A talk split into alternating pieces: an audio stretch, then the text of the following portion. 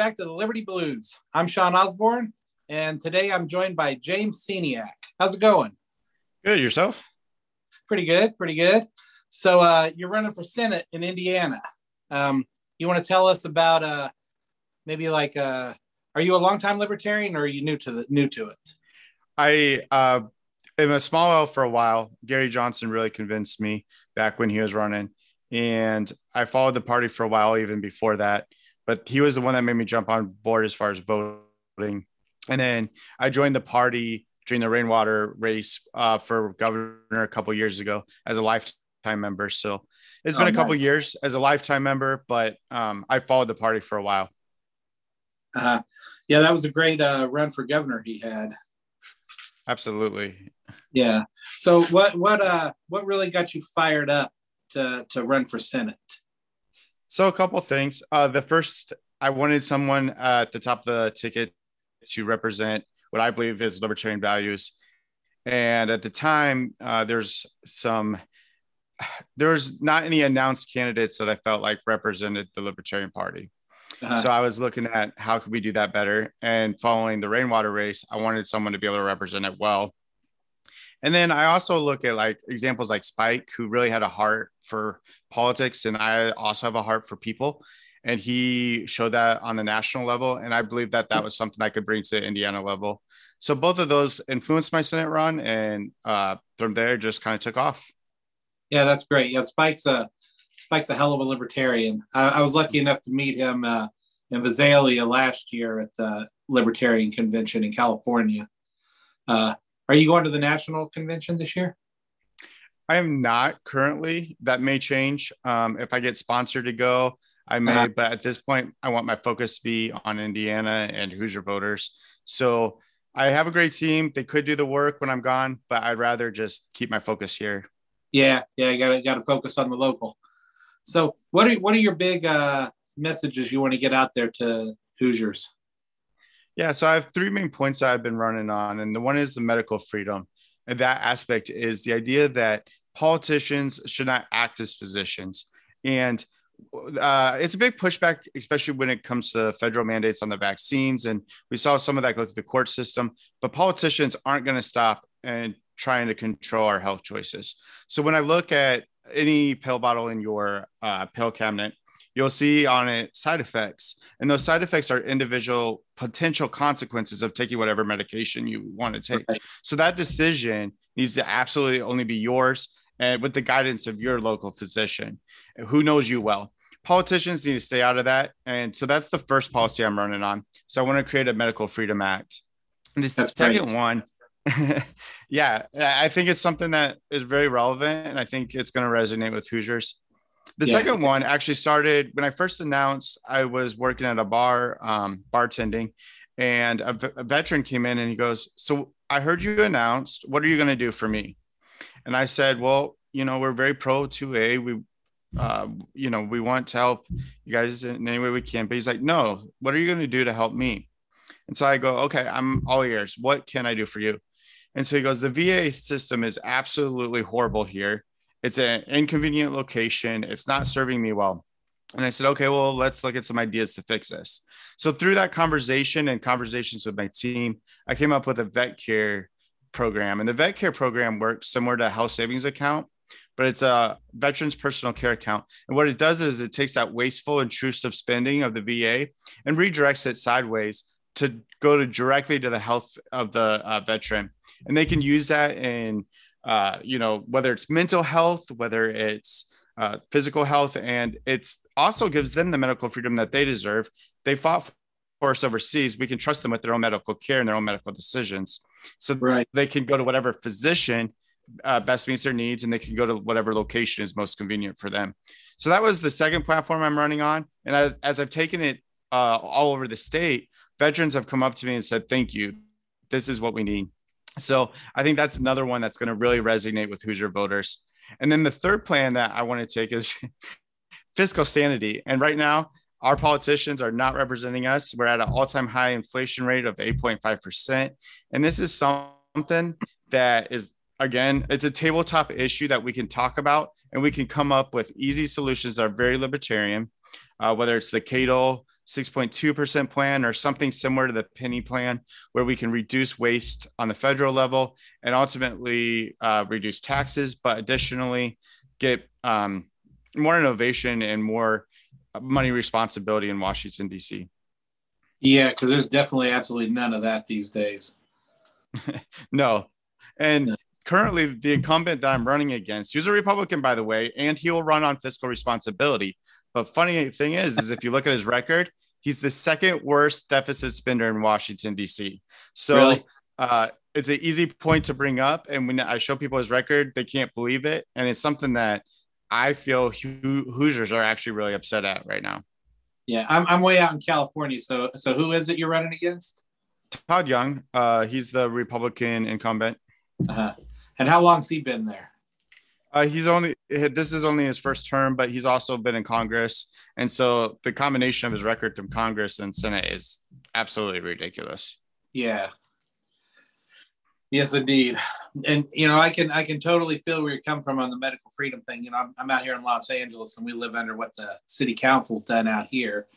Um, we need more people at the federal level to stand up, but man, you know someplace like out here in California, it's just it's hard to fight back against the that blue wave of ignorance out yep. here. So at least you're lucky. Uh, Indiana hasn't been hammered like us, but you know, you're you're right. Just the fact that they think that they can uh, talk people or force people, talk them into it, force them into you know taking vaccines.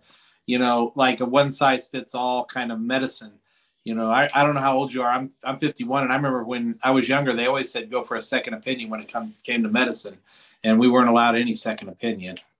Exactly. Um, second opinions are very important. The fact that it was a unilateral decision uh, by, you know, whether it's Fauci or whoever was making those unilateral decisions was absolutely ridiculous. And in California, you guys had one of the most restrictive states, and it, it's showing how much power the government will take when right. we when the, it's given an opportunity. So mm-hmm. I think that we really need to step up and stand up. And even if we're saying, okay, well, it's kind of over, they've stepped back. No, they're going to keep doing this as long as we don't fight back on it. Yeah, yeah, you, you know, you got to push back, or they'll just they'll keep bulldozing you. I mean, California's perfect example, and a lot of the people out here are just you know willfully ignorant uh, of everything. You know, they they like to throw their progressive weight around and you know virtue signal to the rest of the country while you know our death rates are worse than Florida's. So you know, it's it's really amazing.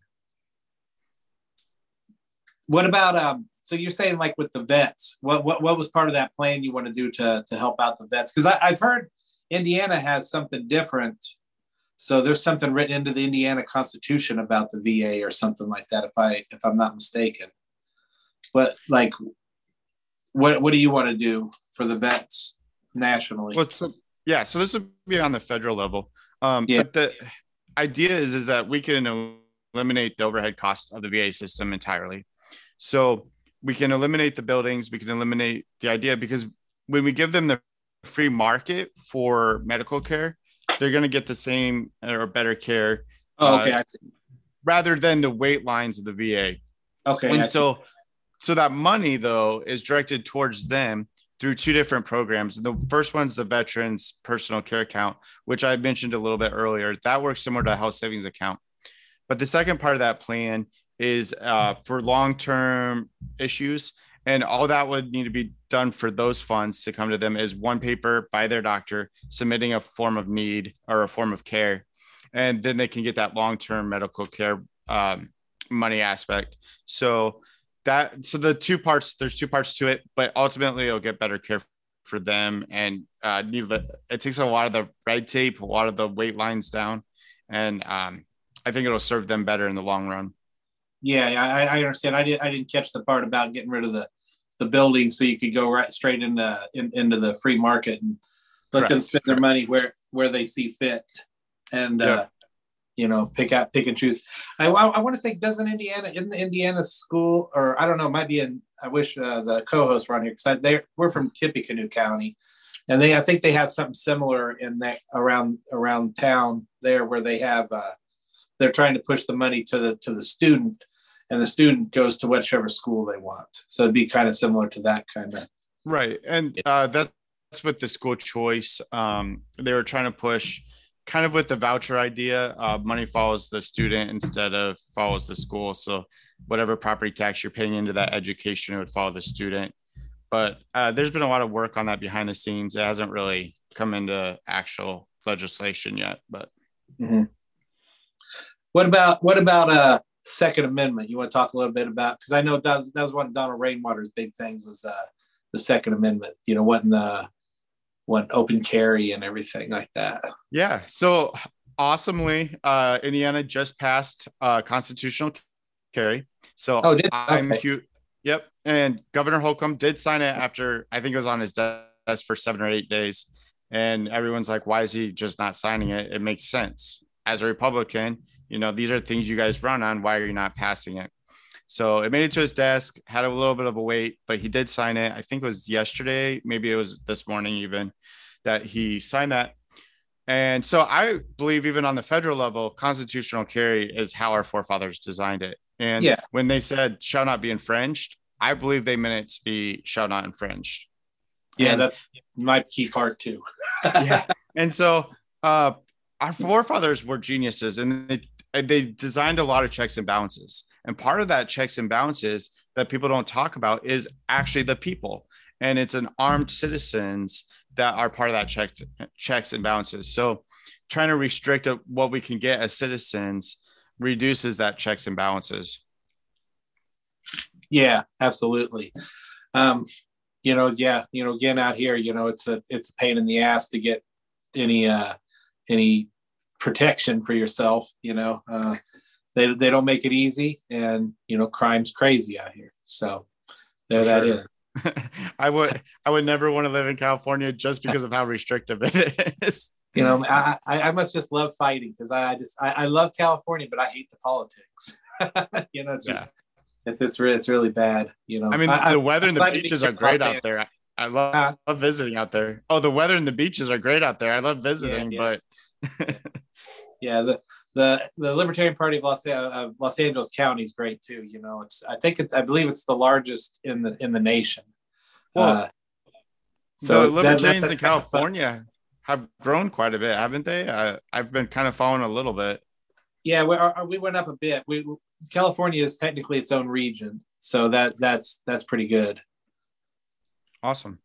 Yeah, yeah. I'm really uh I'm really looking forward to the national convention. This will be my first national convention, so that I'm I'm looking forward to that. I'm a, I'm a delegate for that. Awesome.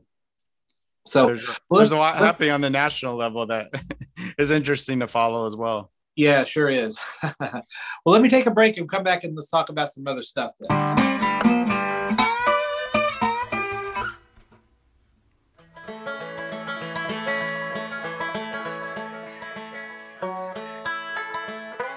All right, everybody.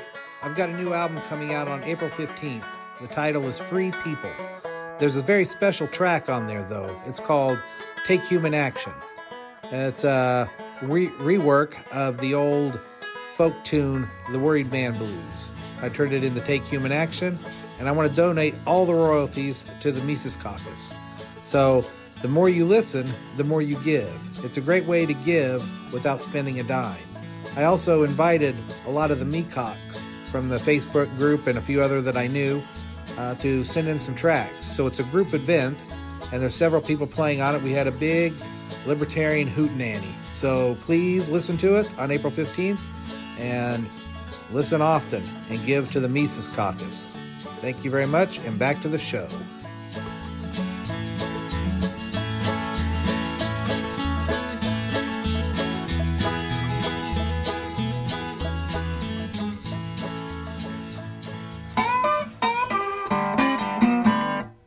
All right, we're back. So talking about conventions, you just so you you went to the Indiana convention. How was that? Is this your first, second, third, or how many you been to? This is my second convention. Uh, the first one I went more as um, just to observe how they run and how the inner workings work, and it was a great experience. I enjoyed that whole process. I enjoyed the learning aspect of it, and then and this time um, I was obviously running as a candidate, so completely different experience. I was on business the whole time. So uh, part of the, you know, the fun aspect, I, I didn't get to enjoy as much until Saturday night, but it was it was a great experience. And Indiana runs our conventions really well. They run it very fair, and the process allows for everybody to have a voice at the convention. And I think we have less conflicts between even caucuses because we're so willing to work together as a state to accomplish our goals. So I think Indiana is an example to the rest of the nation of how to do conventions correctly. And Evan McMahon's part of that. Uh, he's done really well in, uh, as chair. But there's also a lot of other great leaders that have really stepped up and laid the foundation for how a good convention should be run. Yeah, I agree with you. Indiana seems like you guys got no drama with uh, between the caucuses, which is which is what we need. Uh, more people who are willing to work with others who fight for liberty. So, I mean, I really appreciate that. I had Evan on last year, the year before, and we were talking about that then. I think he, I think he's a, he's a good chair. He, well, he does a good job over there. I think we try to look for common goals, and yes, there's going to be differences, but if we can agree on point A, B, and C, let's argue about D, E, and F, you know, over a co- cup of coffee or a bourbon or whatever, and yeah. we can come back together and still uh, agree on A, B, and C and fight for that. And I think that's what we do in Indiana. We get our priorities correct. So, yeah, again, I think it's an example to the rest of the nation. Mm-hmm. Yeah, I agree. Um, so, since uh, since you're running for Senate, what's uh what's your views on uh, what we should be doing with uh, Eastern Europe? So uh, it, it's a great conversation right now. And I always like to point out, first and foremost, we should always seek peaceful resolutions. And as libertarians, we really need to push that message. Uh, peace needs to be our priority. But there are other things. We have to look at our uh, international community and work with them as far as that pursuing peace. And so, if we work with the international community for peaceful resolutions, I think we can come up with some very solid solutions we also need to make sure that our president isn't making unilateral decisions in regards to war. Congress really needs to take its powers back. And that's a huge step in the right direction. If we can make sure that Congress, every act of war goes through Congress, and I'm talking about every single time we lay, um, have a bomb or whatever, because that's an act of war in itself, that needs to go through Congress. Yep. And I, I do think there are times for war. Um, unfortunately, but if we're going to do that, we have to have a clear reason why we're going in. We have to have a clear mission, and we have most importantly have to have an exit strategy. And the exit strategy is because we don't want to spend another 20 years in a war. That's not how we do war. That's not fair to our veterans uh, coming home. That's why we have suicide rates as high as we do, and uh, soldiers coming back that have many health issues that we haven't taken care of. So we have a lot of things to work on on the home front. And being over there 20 years in a war continually just doesn't work. So, um, again, pursue peace first. Sometimes war seems like a glacier in the ocean, but we don't have to be the Titanic. We can steer around it and look for those peaceful resolutions. Yeah, it's a trip to me to see how uh, how hard some people beat the, the war drums all the time. I read an article the other day that said uh, it was 30 plus percent of Republicans and 30 plus percent of Democrats agreed that we should get more involved with uh, the Ukraine with the Ukraine thing going on. And I was like, man, I, I don't think these people have read a history book. You know, yeah, well, definitely don't think they understand how we got to here and you know what the possible ramifications of that kind of conflict could could cause. So it's it's really a trip how how many people just want to go straight for, you know, we're badass, let's go bomb somebody. Well, and it's interesting because the incumbent T- Todd Young, um, he's from the Marines and he's very, very pro-military. Like day mm-hmm. one, he said we should send all our troops in. Very rash decisions, and this is not the leadership we need in the Senate. We need people no. to actually contemplate the consequences that of sending these soldiers. And how many 18 year olds are signing up at high school, not realizing the, what's at stake here? Mm-hmm. So he's so eager on day one to send 18 year olds overseas. And we need more wisdom and we need to seek out honest solutions before we just go full force. And I think it's time for a leadership change. I think that we are ready for peaceful resolutions in America. We've seen the results. We've seen veteran suicides. We've seen veterans that are homeless. We've seen them not get the mental health care that's promised to them. We've seen them not get the physical health care that's promised to them. So all this really needs to be a weighted decision. And Todd Young isn't the right answer for this. Even if there are some solutions that he's presenting that make sense, the way he does it and how fast and rash he does it is ridiculous. And it it shows that he doesn't care about the soldiers' lives. Mm-hmm. When you talk about homeless, you know, a lot a lot of those homeless vets end up out here on the streets of Los Angeles. And you know, it's just you know, when people talk about it around the country, you know, it sounds bad, but really when you see it, it's worse. you know, it's it's really bad. It is. I mean, it, it, looks like the it looks like the cross between like the I don't know, like the Walking Dead. You know, some places. You know, uh, or uh, Escape from New York or something like that. It's it's crazy some places. Uh, so yeah, we definitely need some rational people in the Senate. Uh, is there um is there a Democrat running in the race too? God there is. Uh, technically, they're in primaries, although uh, McDormand actually, I'm not sure I said that correctly. Um, but the we don't want to give him any uh, anyhow. he kicked off actually everybody else in the primaries, and Todd Young did the same thing. So they're both running on unopposed, uh, which is interesting because I think that shows that they don't even want to represent people. If they went out of their way to kick everybody else off the ballot for their primaries, yeah. that shows zero representation of what voters want. And um yeah, it's it's the Democrats the last time they had a file only came in with 50,000. So they're not even looking at running a serious race. And uh, the Republicans came in with 6 million. So, you know, as libertarians, I'm trying to out fundraise the Democrats. We're going to see if we can actually do that. It's going to be hard work and it's going to be a lot of word of mouth. It's going to be fundraising by the people, but that's who I represent is the people. So I'm really hoping to be able to outraise at least the Democrats and put up a serious um, fight against Todd Young because I think this election we can actually win as libertarians, and there's a strategic way to do it. Yeah, you know that you know for uh, you know at least since the second Jer- Gary Johnson uh, campaign, people have been saying you know in, in the 70 percentage numbers that they want more choices and they want something different. They just got to have the courage to actually vote for it uh, when it when it's before them. And you know, we got to make sure we get people like you out there, so people see your name and understand, you know, what libertarians are. Because man, you know, I don't know if it's like that still is bad over there, but people have the weirdest points of view about libertarians. Oh, you're corporate, you want this and that. And I was like, you know, nothing but straw man arguments against us, telling us what we want and things like that.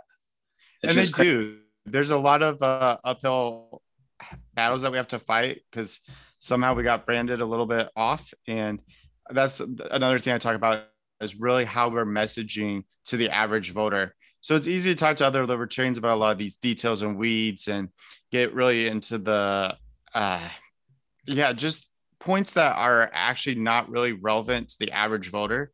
So mm-hmm. I really talk about messaging and branding to the average Hoosier voter and talking about those tabletop issues that matter to them. And that's how we're going to win them over to libertarianism. And then we can start talking about a little bit more of the finer points.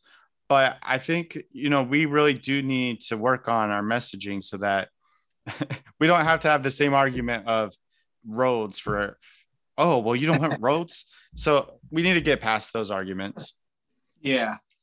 Yeah. I, I, I know doing the podcast, I get, I catch so much hell out here about you know the roads and you know you know i love when they say you know well what about healthcare and i was like well you know i, I want people to have healthcare too i just disagree with your choice for it because you know they load that the left tends to load their uh, terminology like if you say you're not for medicare for all then that means you want people to die and you know they just they misrepresent a lot of things to get their arguments with their appeals to emotion and that kind of stuff. So it just drives me crazy. Yep, they know how to use that emotional appeal appeal to twist people um, into thinking that we present our message a certain way when in actuality that's not what we're saying. They're just using an emotional fear argument where we need to be positive and show them libertarian solutions and i think that's something as libertarians we don't do enough is we often show the problems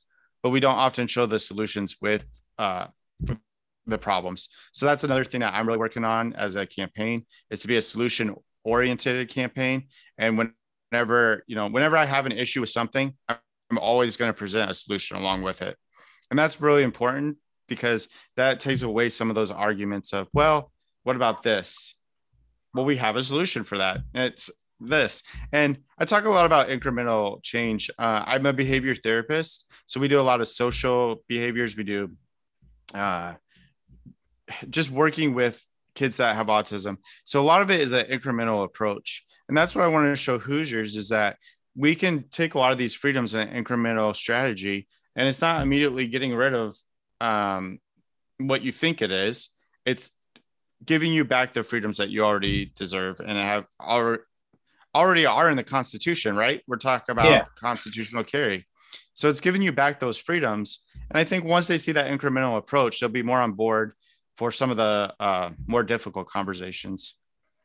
Yeah, yeah, abs- absolutely. Um, so, like, what about uh, inflation? What what what do you what do you want to talk about that? What do you talk to people who've loved all these handouts that the government's been handing out? Yep. So, inflation is a fun one because uh, it's very relevant. People are seeing it on their dinner tables. You know, every meal is going to cost you more now, whether you're eating at a restaurant, whether you're eating at home. And it's easy to show them that inflation is happening in real time. Now, what's not as easy is to show them why it's happening. And that goes back to Trump and uh, specifically Todd Young spending budgets. So when we're doing that much deficit spending and that much wasteful spending, and then we're just printing money, that's what's attributing inflation. So yes, we can say Biden's doing the exact same thing. I can attack Biden on it, but it's also a Todd Young problem. And it's been a Todd Young problem. And Hoosiers will know that by the end of this election because we're going to point it out. And I get in Indiana, I get the opportunity to be on the debate stage with those two. And this um, is something, again, that he pretends to run on. But when I'm on that debate stage, he is going to have to answer for his spending record. So I think inflation is going to be one of those winning topics in Indiana. And I do think we can win this Senate race. Yeah, that's great. When, when is the debate? I don't have the exact dates yet. Uh, I believe one is in October. Uh, I believe there's two, but I'll have to double check on the exact dates. Uh, that's that's great. Um, damn it, there's so much, so many things. Like with the, with the inflation, you know, it's it's funny to hear the different excuses that people are saying now. Oh, it's Russia or it's greedy corporations I, and this and that. But they don't want likes to point out the uh, supply chain issues, and yeah, he'll point to everything by himself. it kills me all the things that they say. And you know, when libertarians have been saying, if you keep this up, this is exactly what's going to happen. And it's like I'm wondering when people are finally going to come around and listen to the people who've been telling them what that we're heading towards that iceberg. Uh, I'm wondering when people are actually going to listen to the people who who saw it coming and uh, really want to actually steer away from it instead of just pretend, you know, talking about it or pretending to steer away from it or whatever garbage they, they like to spew out. Or just blame the other side. Yeah, yeah, yeah. That's that, the easiest thing that. to do. Oh, yeah. So, are, are there any uh, members of Congress you you would be looking forward to working with? I just look forward to working on solutions and specific members. I think there's different ones that I could work on different issues with, but as far as you know, I haven't really thought of anyone that I specifically am excited to go to and say, hey, let's do this with uh, this policy. But I think the vet care one specifically is something that I can work with both Democrats and Republicans on. I think mm-hmm. that we can actually get both sides on that. And I think that's something that we can actually get past as uh, libertarian going in with this idea because it's a winning it's a winning strategy for everybody. It's something that we can say we did better for our veterans and whether you're a Democrat, whether you're a Republican, we can all agree that this is something that's a huge issue. Yeah.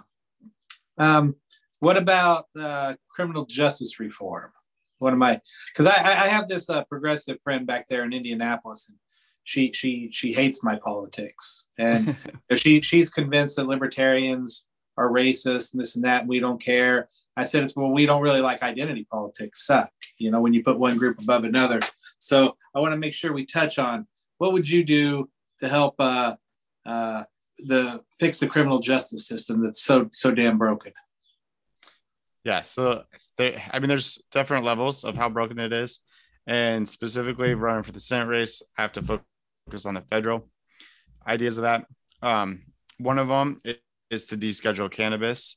I think that putting all these victimless um, individuals in jail and wasting our money housing them is absolutely ridiculous. So de- uh, decriminalizing cannabis, but taking it off the schedule. And in addition to that, I want to work on the idea of for, uh, asset forfeiture because that's an important issue.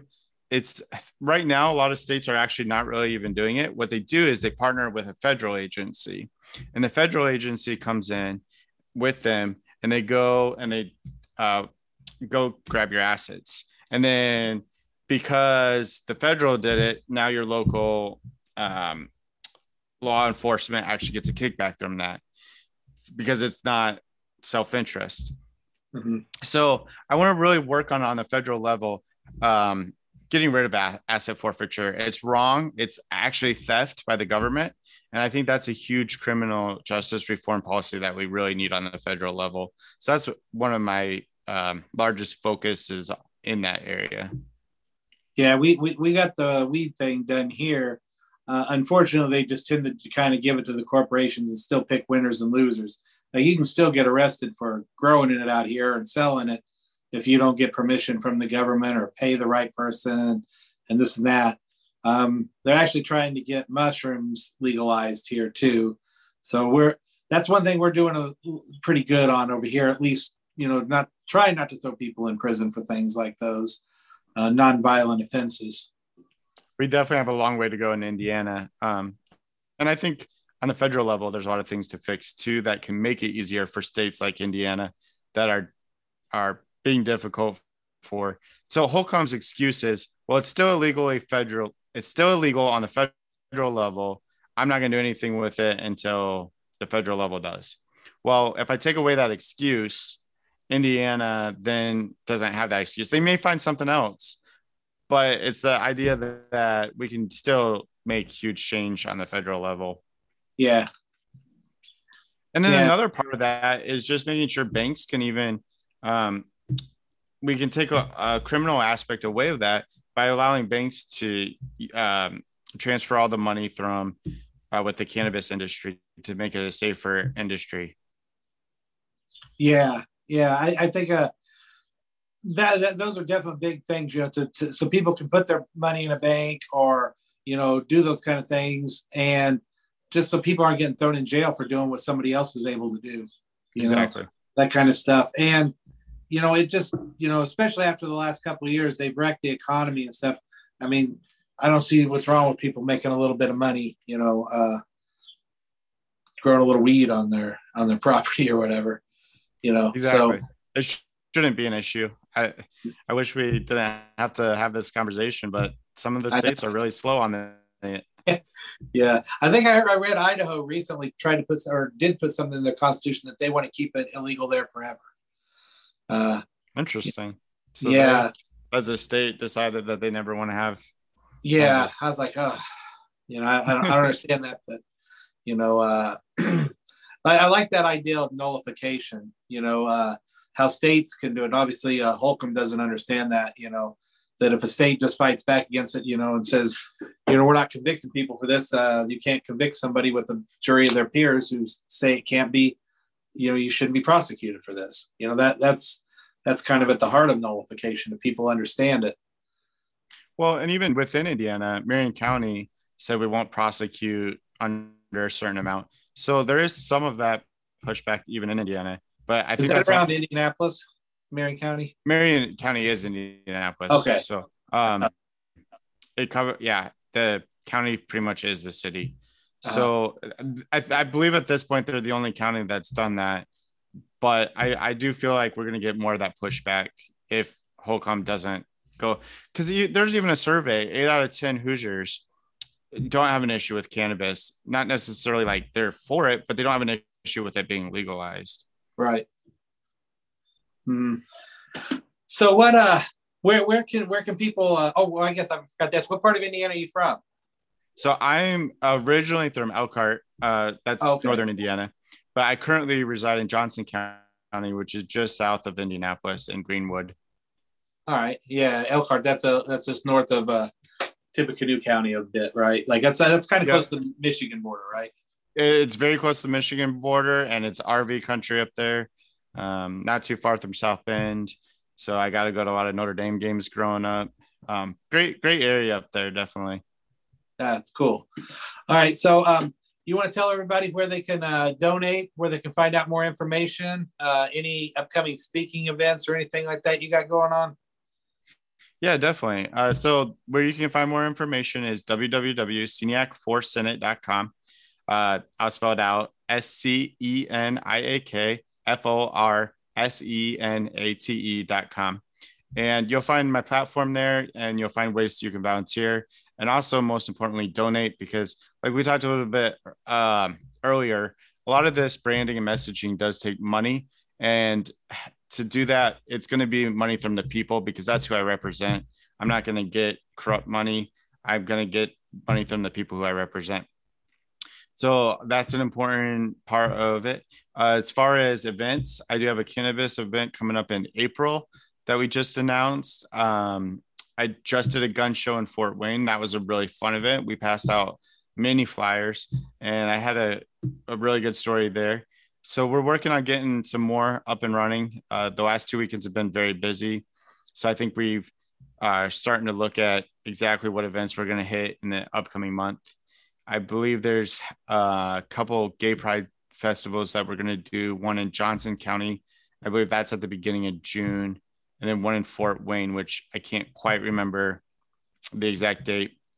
And then, sorry, my mind's going everywhere. Um, and then I just announced that we're going to do a tax day event. So the, that will be in Tippecanoe. So, okay. So tax day thing in Tippecanoe, that'll be great because, yep.